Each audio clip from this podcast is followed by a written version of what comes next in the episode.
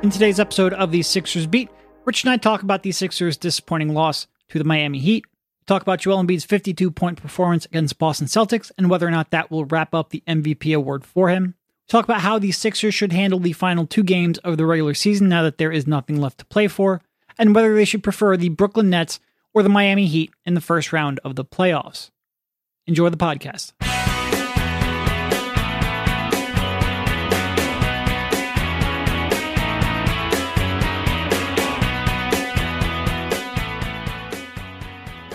All right, welcome everybody. This is Derek Bodner, joined by Rich Hoffman on the Sixers Beat, part of the Athletics Podcast Network. How you doing, Rich?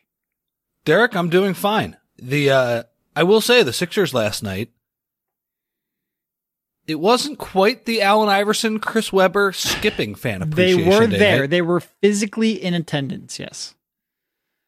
But for a team that pretty much played everybody except Yeah. Tyrese Maxey, who my friend texted me looked like he had a bowling league after the game with the shirt on. He uh Tyrese Maxey who did the fan appreciation day speech, which Are I you trying compre- to say that when we go bowling in a bowling league, we don't look the most fashionable? Is that what you're trying to get at? I didn't say that. I just had a friend text me that, and I Okay. thought that was an interesting observation. I may or may not have laughed at that. but besides Tyrese Maxey with the neck stiffness, everybody else physically played. But with that being the case, it was probably as close to Allen Iverson and Chris Webber skipping the game that you could get under those circumstances. Have you ever have you ever bowled in a bowling league? You're a bowler. No, I'm a terrible bowler. okay. Okay. I, I'm I a- was in a number of leagues when I was a kid. Oh yeah, I had like you a 170, 175 average at one point. wow. Yeah. No, Did I used you- to I used to enjoy bowling. So th- whenever I bowl, I get a kick out of the people with the the arm, Sure. like the wrist sleeve things. Yeah. Did you have one of those? I had one at one point. It's mostly for improving your form.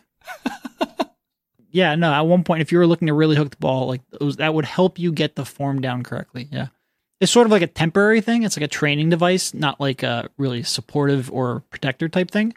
Uh, but yeah, I had one at one point. Sure. Sure. I actually recently bought a ball maybe like two years ago get back into it. My thing with bowling is I tend to get really into it for like two months and then abandon it for like two years. Anyway, I don't know how we got on a bowling tangent. Oh, you were making fun of Tyrese. Anyway, I'm not very good at bowling. If I crack 115, it's a great round, but doesn't happen all that much. I am just good enough at bowling to get frustrated by it. I assume that's sort of like how um, golf is. I've never Yeah. gotten into golf, but like you suck and you don't care, and then you get mildly decent, and then it gets really, really super frustrating. That's that's the stage I'm at with bowling. But here's the thing about the Sixers last night, Derek. They sucked and they didn't care. No, nobody cared. It wasn't that they sucked and they cared enough. It was they sucked and they didn't care. And you know, I'm I'm kind of of two minds on this. Uh, on the one hand, I mean that's just so bad. Like if you're going to show up and play an NBA game, like w- will you try a little bit harder than that? You Yeah. know, it's like we've talked about this all year. When this team does not give full effort, it's as ugly as you've ever seen. Like it's there are teams like Memphis and Milwaukee and these teams that are led by, let's be honest, kind of like faster, harder playing stars, I would Sure. say, Sure. that kind of bring it every night. I would say they're also more athletic too, as well. The Sixers aren't that. The Sixers are a bunch of really skilled players, great shooting around Embiid and Harden. I wouldn't say athleticism is like top level for the NBA overall. I mean, we could talk about what the different types of athleticism are. I'm just talking about speed, jumping, all those things. Sure. When they don't try, Yeah. it's ugly. And Yeah. that was ugly as hell. And it is a little tough because you look at it now and they've lost four out of six over which pretty much directly correlates with James Harden and the Achilles. Over that span, they're like 21st in offense, which again sort of tracks because at times James Harden doesn't look the same physically as he did earlier in the season. And because James isn't as on point, then the offense isn't nearly as dominant as it previously was. But you're also looking at it and you're like, well, they didn't give one fuck last night. So like how am I going to rate this? How how, I have no idea how like what the proper level of concern is right now because they had nothing to play for and the team they were playing had everything to play for. You know, Miami basically needs everything to go right in order to avoid the play-in, which included winning last night, winning their next two games and Brooklyn losing their next two games, one of which is going to be against the Jaden Springer led Philadelphia 76ers. They're not but, losing the next two games. no, I don't think they are. But Miami had something to play for. Jimmy Butler had something to play for, and the Sixers did not. And it was very evident right from the jump. And I don't really know, like I said, I don't know how to properly, like, what's the proper level of concern heading into a playoff run? I don't know. James Harden certainly said that his Achilles is fine ever since you know he had the one day where he's like, "Yes, it's kind of been bothering me for months, and it became unbearable, and I don't expect it to go away this year." Ever since he gave that update, which was his first game back after the injury, after missing time with the injury, his entire answer has been, "It's fine. It's fine. That's it. That's it." And Doc Rivers said that he thought James was back and normal, and he said if not, he's got a week off to rest it I, I don't know. I hope they're right. It's been a little while since we've seen this team really humming on all cylinders. Even when they win, like the Boston game, it's because Embiid went freaking crazy. Not that they necessarily played great together. It'd just be nice to see one good game. You're not going to get it because I don't think Joe's playing from here on out. But you know, yeah, that's that's the second mind, right? Because as much as that effort completely sucked, they literally had nothing to play for. I, I get it. They could have buried Miami and put them in the seventh seed. So there is something to play for. And like I said before, have a little bit of personal pride if you're going to show up and, and suit up and play. They really need to have these fan appreciation nights like a week earlier. Yes. I was so, I was sort of hoping that because there is still two games left, because the last home game of the Sixers schedule was the third to last game of the season, that it might be a decent one. But no, they they just move it move it back, move it to like late March. But in fairness to them, they they really had nothing to play for. They are locked into their seed if they want to manipulate the Brooklyn matchup, they're going to do it on the last day of the season if it comes to that. And look, if Brooklyn can't beat the Delaware Bluecoats, because you know who can't beat the Delaware Bluecoats? The Rio Grande Valley Vipers. Yeah, they can't yeah. beat them. I think Brooklyn can beat that team that the Sixers are going to throw out on Sunday, especially because there is no way Brooklyn will be tanking to play the Boston Celtics after having to win a play-in game, yep. as opposed to just advancing to the playoffs and playing the Sixers. So they will have everything to play for. I like, look, it's not completely impossible. I don't want to never say never, but I would be pretty darn surprised if the Brooklyn Nets are not playing at the Wells Fargo Center next Saturday or Sunday. Um, yeah, but it, it was terrible and I don't really know what to make of it. You know, you have after the game, you have Doc sounding regretful for playing his players. Yeah. Like he was like, I, I didn't want to do it. You know, I, I, everybody else was saying play, play, play. And, you know, when listening to those comments, I'm thinking, man, everybody was saying play. Yeah. Like they, that looked like the most dead team in the world. Well, and here's the thing, like, okay, I understand that you don't want too much rest or too much, um, you know, to, to, to lose too much of an edge to be too flat when the playoffs start. So you don't want too much time off, but because of the play-in tournament, you've got a week off anyway. It's not like you can really keep them fresh regardless. So what's the point of pl- extending? And it, it, it's still like, all right, maybe all of your buddies told you to play him, but like you have agency in that decision. You didn't. You didn't actually have to. I don't know. Yeah. So I think the uh yeah, that was it was not a great explanation. I don't think from Doc. Doesn't seem like anybody got injured in that game. Melton left with what was that mild calf tightness? Yep. God, that's going around like the the spring. It really flu did. Right now. Embiid passed it to Jokic, and then he passed it to uh was Melton and Tucker? Was he the other one who had it? Somebody else had it. I forget which one. Calves are getting tight all over the Delaware Valley right now.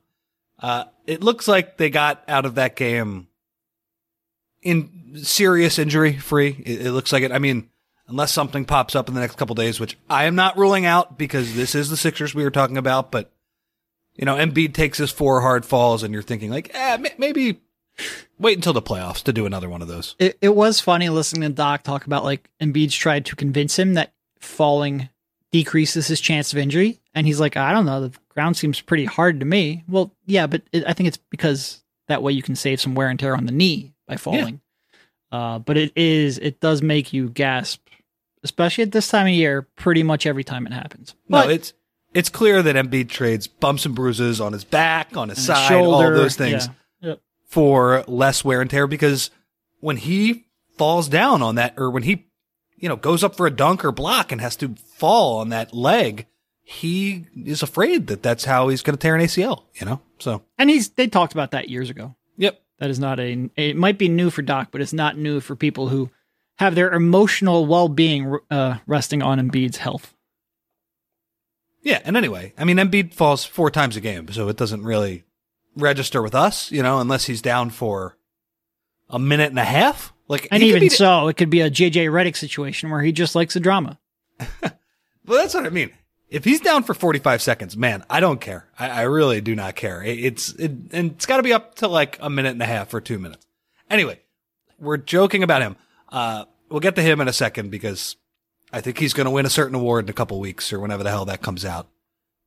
To me, I think you hit the nail on the head though. The one thing I am concerned about from last night's game, I'm, as much as the Sixers were annoying in that Heat game, Very I'm willing annoying. to flush, I'm willing to flush that game. Yep. Just flush it, whatever. They weren't trying hard. The Heat try hard all the time. Whatever.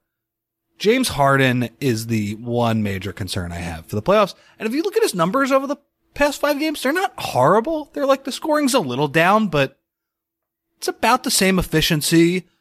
The assists are a little bit down. The free throws are cut in half. That is kind of the big thing that stands out to me over these five games since the Achilles injury. Obviously, he had that great performance against Toronto in the first half. Yep. That's probably boosting those numbers Yep. a bit. To me, the most concerning thing about Harden is in the last two games, and again, one of them, the whole team wasn't trying, including Harden. The Embiid backup units, the Paul Reed Harden units have been awful. Awful. And I don't think they're getting good shots. Like Doc after the game was like, we got good shots against Boston. I was like, I don't know, man. It looked Yeah. like Harden and PJ Tucker were running into each other and Reed didn't know what to do. That didn't feel like James Harden completely directing the offense, knowing what to do. So to me, that is the biggest concern. If you want to point out, like Doc did, that look, he's probably, you know, I, I don't know if Harden's going to play in tonight's game against Atlanta. Maybe it's one of those things he where he, shouldn't. he shouldn't. May- Maybe it's one of It's those things where he wants to, huh? I said it's a back to back. Like sit him down. Sit him. I, I think he should be done for the year, but maybe it's one of those things where he's like, let me just see the ball go through the hoop for like a quarter or so and then, and then sit me down or whatever. He is a different type of worker though, man. Like he's not like Embiid where like he, he likes to play a lot of basketball, I would say. Uh, sure. Look, look, I would sit him down too, but I, I'm just saying if that is the case. But they need him over this next week or so. You know, he'll have nine, ten days off to to rest the old Achilles up. You know, get get in the massage room, the therapy room, do do the lifts or whatever. And at least since James Harden has been a Sixer, after a long layoff, which this is like a mini long layoff, he has typically played some of his best basketball. That's got to be the hope here because it, it's not looking great right now. I think that's fair to say. Two free throw attempts per game over the last four games. Not great. Look, some of that is Milwaukee. Like, it's hard to shoot free throws against Milwaukee. Sure, but he also played Boston and Miami.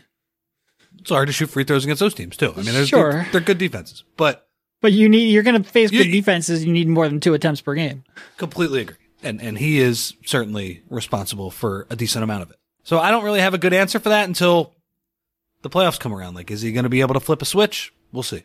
Yeah, and it's it's such a shame because he was playing so well for so long that I can't believe we're having. I mean, I can't believe it's our wheelhouse, but I, I also can't believe that we're having this discussion again. We'll see. I guess Embiid's game against Boston, which brought up some. I mean, first of all, I think a lot of people came away saying that Embiid locked up the MVP award with that performance. Uh, he, of course, had 52 points on 20 for 25 shooting, 13 it? rebounds, six assists. That's it. And two block shots. He scored more points and made more shots than the rest of the Sixers combined in that game. They really had no business winning that one. Everyone else was awful. But the Sixers had Embiid. You're starting to see some people announce their MVP either votes or what their votes would be. Uh, colleague John Hollinger announced that he would vote for Embiid. He doesn't have a vote. I know Kevin Pelton has announced that he uh, is not voting for Embiid. I forget if he's voting for Jokic or Giannis, uh, but we're starting to see some people have votes trickle in. I do think it's probably going to be a little closer than some people assumed after that performance. That that last straw poll maybe shook me a little bit. Straw poll where Embiid was up by two points. So we'll see. Uh, it does seem like the narrative has shifted towards Embiid's favor. We'll see whether or not the votes do as well. The betting odds have shifted in his favor to an insane degree. degree. Yep. Yep. Now, Now, look, betting Vegas odds aren't always the has- best thing. Well, they always have ulterior motives. They're trying to influence uh, where the money's coming in on, for sure. Hopefully, it's not the same as recent presidential elections with the uh, with the betting odds. I believe those are overseas betting markets, unlike DraftKings. Though the uh, yeah, I- think he's going to win, but it'll it'll be close. I mean, that was look, we've seen a lot of great ones from him. That is way up there. That was unbelievable. Twenty Yeah. of twenty five shooting. The only thing stopping that from being an all time is that the stakes were so low. I, I I've almost never seen somebody that locked in. The way he was making those even tough contested jumpers, the way he was anticipating the double team, he was phenomenal. He really was. And of course, Grant Williams bitches to the refs after the game, or bitches about the refs after the game. Grant Williams, by the way, snitches on Embiid and PJ Tucker, saying they gave an f bomb. Why? Why did I get teed up when when I gave an f bomb? Because Grant, here's why: you were flopping your you know what off on a play that was it was embarrassing level of flopping at the free throw line. Ends up in a PJ Tucker three, and you complain to the refs all the time. Yeah. So I don't know. It look, I, I don't think I don't know. Grant Grant Williams is just he's a very annoying player in terms of God. He talks like he's you know a top fifteen player in the league, and he's just not. Like he's a he's a good role player on a very good team. Like I, I think I don't think he's a bad player by any No. means. Like he certainly is is probably pretty useful in some of Boston's toughest matchups against Embiid and Giannis. He was not useful the other night against Embiid. Uh, so yeah, I mean, it was just look. I, I think for Joel to make that final statement, though, I, I find it hard to believe he's not going to win MVP. That was as big of an ass kicking, and as much as we talk about advanced stats and on-off numbers and all those things, I do think the narrative plays a part Sure. in the way these voters look at it. Maybe not every voter, but we're talking about a hundred of them, right? Yep. And I think I that's know. a key part. Like, I think a lot of people look at the national media and sort of like the discourse around national media and over reliance of advanced stats by the national media. But you're talking local markets typically have 60% of the vote. I think most markets get two votes per market. A lot of those people aren't diving too deep into advanced stats. A lot of those people aren't necessarily watching every game. They're relying on narratives. They're relying on things that Embiid might have captured here. And that's why last year when he had those games against Denver and and Milwaukee that he didn't come away with wins on, I think it hurt him more than it should have. Well, now especially since it was towards the end of the season, now you have an end of season performance against the 2 seed in the East where he dropped 52 and led his team to victory really at the last time to make an impression. I do think it'll certainly influence some of those votes for sure. Unbelievable performance. What did that game make you think about a potential playoff series against Boston? Well, I mean, obviously Boston was without uh, Jaylen Brown, without Robert Williams, pretty key cogs in their defensive machine, Pretty key. and and one who will play and defend Joel Embiid at times. Uh, you know, much was made that Embiid was scoring over Grant Williams and Blake Griffin, and look, Grant Williams is half a foot shorter than Embiid, and Blake Griffin just doesn't really play defense, and Well- Embiid was getting layup jumpers. And I would say Grant Williams could play against him in a playoff in a playoff series. Blake Griffin is probably not going to play No, against him in yeah, a playoff series. no. Luke His- Kornet is the other one. He will Yeah. not play against him in a playoff series. Uh, but and that was, you know, What- that was, you know. he scored 21 on Grant. He scored eight on Griffin. He scored six on Luke Kornet. So he certainly, like, that was, you know, he had some favorable matchups, but he, you know, he shot five to seven against Al Horford, too. Like, it's not like it was, you know, well, that was the funny thing on press row. Everybody's like, "Well, Horford did the best job against him. He shot five of seven Yeah. against him." Yeah. um, But I mean, that Boston team will look different. But Embiid's had success in pretty much all four games. Like you go back and you look, he shot over fifty percent in all of the games against the Celtics. Uh, he had that other what was it, forty two, a couple weeks ago uh, against that same team. Uh, he had free another, throws in that game. Just kind of willed himself to the line in that one. He will. He, they will have a, a big problem stopping Embiid. The question for the Sixers is, can you get more out of Tyrese Maxey? Because he has really struggled against that team. Can you get more out of out of James Harden and with the injury? And that will be a concern. Uh, you know, we obviously have some time here before we uh, have to put any kind of a prediction on that series. Both Boston and the Sixers have to win their opening round. You know, I still do think that that's a tough matchup for the Sixers, but so is pretty much everything outside of the first round. Uh, I would give the Sixers a chance, but I don't take too much away from you know getting that win and getting that monkey off their back. I don't think is all that relevant when uh, when Williams and Brown were out. Yeah, and I mean, here's the thing though: Williams will boost Boston's defense. I think in allowing Horford to guard Embiid, and he will play off PJ Tucker, which he's really good at. That's kind of the bedrock of how they built the league's best defense in the second half of the season last year. That said, like there there are matchup issues with that because then on offense you don't play five out and you let Joel Embiid stand in the paint and just guard Robert Williams. And Robert Williams is a good offensive player, but yeah, Joel Embiid's kryptonite against this team is yep. having to guard those Horford pick and pops. It just completely tires him out. It's a complete pain in the ass to guard, and the Sixers don't really have an answer for it. Uh, yeah, I, I, think I would definitely favor Boston in that series if we do get there, and I, think we are going to get there eventually. You know, well, I mean, if, if they have to, you know, play juggernaut Miami Heat in the first round, who knows? I think there's so if- much concern trolling from the fan base over avoiding the Heat. I've never seen team or fans so desperate to avoid a completely mediocre team before. I think they would beat the Heat, if not easily, like not down on the wire either, you know, like five or six games, pretty convincingly. And here's here's the beauty of it. They're not going to play them. So, you know, whatever. Yeah. As you all know by now, we've teamed up with BetMGM this season. We'll be using the BetMGM lines to make all our picks, and we'll have special offers for our listeners each week. If you haven't signed up for BetMGM yet, use the bonus code TA Basketball and you'll get a one year subscription to The Athletic. Plus, up to a $1,000 first bet offer on your first wager with BetMGM. Here's how it works download the BetMGM app and sign up using bonus code TA Basketball. Make your first deposit of at least $10. Place your first bet on any game Claim your voucher for a one year subscription to The Athletic. 21 plus to wager. Visit BetMGM.com for terms and conditions. U.S. promotional offers not available in D.C., Nevada, New York, and Ontario. Gambling problem? Call 1-800-GAMBLER. In Colorado, D.C., Illinois, Indiana, Louisiana, Maryland, Massachusetts, New Jersey, Ohio, Pennsylvania, Tennessee, Virginia, West Virginia, and Wyoming. Call 1-877-8-HOPE-NY or text HOPE-NY. Call 1-800-NEXT-STEP in Arizona, 1-800-522-4700 in Kansas and Nevada, 1-800-327-5050 Massachusetts, 1-800-BETS-OFF in Iowa, 1-800-270-7117 for confidential help in Michigan. In partnership with Kansas Crossing Casino and Hotel. In Ontario, if you have questions or concerns about your gambling or someone else close to you, please contact ConnexOntario at 1-866-531-2600 to speak to an advisor free of charge. Sports betting is void in Georgia, Hawaii, and Utah, and other states where prohibited. Promotional offers not available in Nevada and New York. Don't forget, if you haven't signed up for BetMGM yet, use the bonus code TA Basketball and you'll get a one year subscription to The Athletic plus up to a $1,000 first bet offer on your first wager.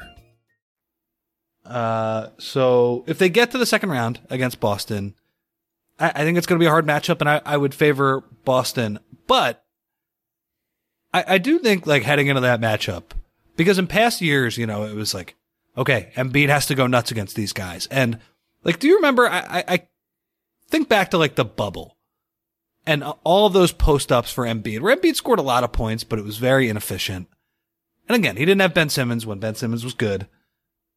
It was the bubble. I'm sure they all wanted to get out of there. Horford and Richardson were on his team. Horford was sabotaging him from within. Yep. And I just remember his post ups where, you know, it was like, post up every time he put the ball on the floor. They were coming, and it was just a nightmare. It was just really hard for for him to deal with. I, I don't think they have any answer for him right no. now. It's like it's like if Joel will go off against Boston, they have a chance. No, Joel will go off against yeah, Boston. They have nothing for him. Horford, nothing. Rob Williams, by the way, I, I think like, yeah, he'll help as a, again, like I said, a backline defender. Man, I've watched that movie plenty of times. If he guards Embiid, that's like two fouls in like three minutes. Take a seat. Yep. He's a terrific defensive player, but he's a classic. Hey, Joel is a different type of matchup here. Like if, if you don't have the heft and, and you're kind of hyper aggressive, he's gonna, he's gonna beat you with both strength and craft to draw fouls on you and get you out of the game. It, it's just, I'm, I'm very concerned about what the Sixers can do elsewhere because the Sixers have this one massive advantage. And, and I would also say with Embiid, those three passes to Tucker at the end of the game, he doesn't make those three years ago. Yeah. And he, they weren't even like perfect reads. Like it, it, some of them were a second late. Some of them, like he had to gather himself to get over the double team, but he can see the floor and they really have no way to cut it off. And it's just such an easier pass that there's more margin for error to make those. Like, whereas maybe a couple years ago with his back to the basket, he would have had a turnover. He would have had maybe like kick it out and repost. It's just such an easier pass, an easier read that he's going to make that much more frequently than he did in years past. Um, yeah, he was, and to be honest, even when they they doubled him earlier in the game, like he was reading their double teams and you know spinning away from it or whatever much better than he was in years past. He's such a different player, both in skill set and mentality. He's in a spot where I think he can re- read the floor much better, and also the game has slowed down for him. And I don't expect what worked four years ago to work now. Hundred percent. They're throwing him the ball at the elbow, and Boston's decision with Tucker in the corner is they're helping off the strong, side, corner. Yeah, yeah. That is the one rule that every NBA coach says you can't do. You can't help off the strong side corner. But because that is the one key helping spot off the Sixers, and because Embiid is killing you, Boston was willingly doing that. But there's a reason why Now, that's a cardinal sin in the that- NBA. It's an easy pass. Yeah, but that being said, it might be a cardinal sin. Are you confident that PJ Tucker is going to take those shots in the playoffs? Oh God, no! It might have to be Niang or somebody else. Like, yeah, like I don't know, and and then that brings defensive issues up. Oh no, yeah, I don't know, and that's why I think Boston is going to be a really hard series, just because they have so many advantages elsewhere. Yeah. The main one that that you bring up, I mean, Harden was awful against their their bench uh against their bench unit, like leading the the Paul Reed group. Again, that's an overall Sixers concern. That's not really a Boston concern for me at this moment. That's he's got to show it starting in the Nets series. Maxey against that team is Yeah. maddening, man. Like he had just played, I think it was 19 games in between the late February Boston game and this Boston games. That's 19 games of his best basketball. Shooting 53% from beyond the Yeah. arc on seven per game. Just so damn efficient.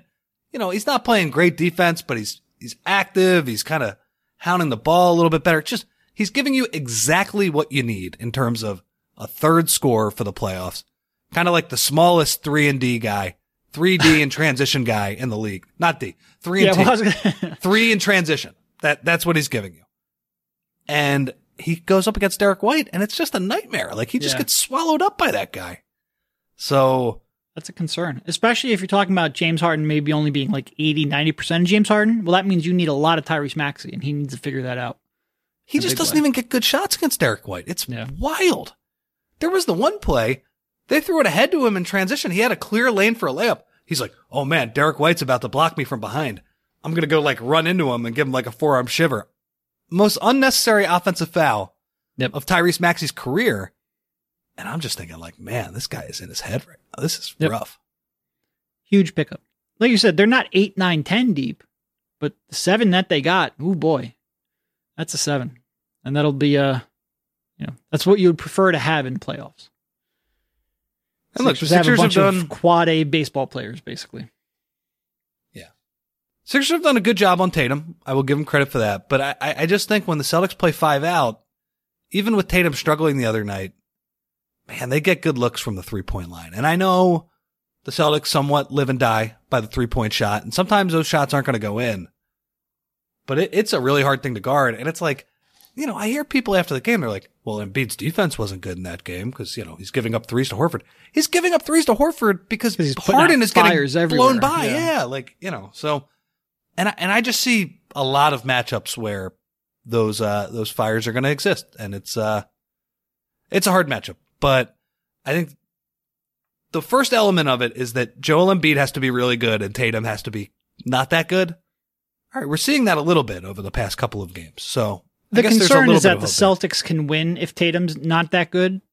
He has to be pretty good, but he doesn't have to be fantastic for them to beat the Sixers. Joel Embiid has to be the best player on the floor by a mile. They just don't have as much margin for error. And, and look, it gets a lot harder when, when Jaylen Brown is, is also there, kind of attacking those second side drives. It's I like how we're basically like previewing a Sixers Celtics series, even though that's like two weeks away. Someone's gonna clip this if uh, if if Miami or Brooklyn comes back to beat the Sixers in round one. But quite frankly, if the Sixers lose in round one, we will have bigger issues than being made a fool. if they lose to a Mikal Bridges led Brooklyn team, Just fold the There are- franchise. there are much bigger issues. They are an unserious group of people. This is the Succession meme. I don't watch Succession. Yeah, but uh, that Succession meme that has been going around. Yep. I love you, but you are not serious people. Yeah. Yep, yep, yep. Uh, anything else? I'm not sure. Outside of Embiid's Boston performance and sort of a recap of where things stand, I'm not sure there's all that much to uh wh- when does Brooklyn play next? They play tonight. They play against my uh, Orlando at home again. They should and Miami wrap that plays thing up. tonight too. Miami plays at Washington, so we we there's a chance by the time uh, you wake up tomorrow morning, you will know the Sixers opponent for round one. Brooklyn. Probably, yeah.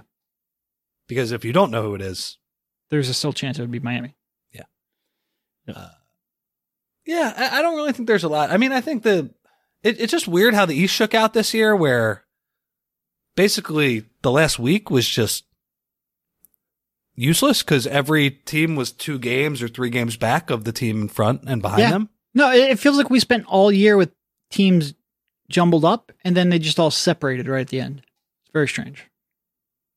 And look, I think from the Sixers standpoint, they need to take advantage of this weekend and they need to lose by a million points playing the end of their bench because James Harden could use the rest and Joel Embiid could use the rest.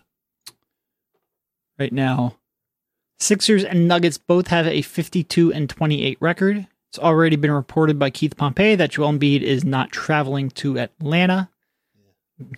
Don't worry about that. Yeah, well, like I said, I don't think every voter is necessarily watching every Sixers game, and these silly things factor in. Oh, I thought you meant. Oh, I didn't. I thought you meant finals. I thought you meant like if they made it to the finals. No, no, no, play. no. That's putting the cart way before the horse. I'm just talking about Joe's MVP bid. Uh, he does have the scoring title pretty much locked up. Uh, I think I looked it up. It would take something like 92 points from Luka over the final two games to take away that scoring title. Uh, I think it might have been like 50. Eh, hold on. Uh, he would need 59 in one game if he only plays one game to take it away. Not completely impossible. Uh, 40, what, 46 per over a two game stretch isn't. That's a lot. unheard of, but it'd be, it's a lot. It's a lot. So Joe I- should get his Ninety-two second in cons- two games sounds doable for Luka. Fifty-nine in one sounds like too much. Yeah. So Embiid should get his second scoring title even without uh, playing these final two games. He did hurt himself a little bit by playing last night just because he didn't play that many minutes uh, and dragged down his scoring average a tiny bit, should be fine there. Not that it matters. Of, of the three concerns of playoffs, MVP and a scoring title, that is definitely a distant third, but worth noting. And uh, I guess we'll get to see a lot of Jaden Springer here for fans who maybe have not watched a whole lot of G League basketball, yours truly included, uh, we will get a chance to see Jaden Springer against quote unquote NBA competition. Although Brook, the final game against Brooklyn, because they will probably well, and depending on what happens tonight, the final game against Brooklyn could be interesting because they should be trying hard. Hopefully, No, they'll Or play not. their guys if they lose tonight Yeah. and Miami wins. So be good. He looks. I look. He, he he's certainly putting up numbers. G League Finals MVP. Saw Yeah. Paul Reed put up shooting numbers too, and he can't shoot. So we'll see. We'll see. Shake Milton did too. Charles Bassey did too. I oh, but I mean, Shake Milton turned into an NBA player at least. oh yeah, but one that people now want Jaden Springer to replace. Sure, So, sure. I will say I, I I've I've always bought into his defense. If he can just just stand in the PJ Tucker corner and make a catch and shoot shot, I think he can play. Because he's pretty. He might be the Sixers' best defender getting through screens right now. It's just he can't really do anything on offense. Yeah, and that's the bigger issue because getting through screens does not like win you games defensively. It helps. No. It's but it's a smaller part of it and the offensive component of it is a big deal. Now, in fairness to Jaden Springer, I don't care about the uh the volume scoring in the G League, but like you said, the defense is very good and it's kind of like the Alex Caruso route. Like if if you are able to be a defensive specialist, a defensive defense first role player, let's just put it that way, because Alex Caruso also never shoots, and that's starting to get a little problematic for the Bulls, despite the fact that his defense is tremendous.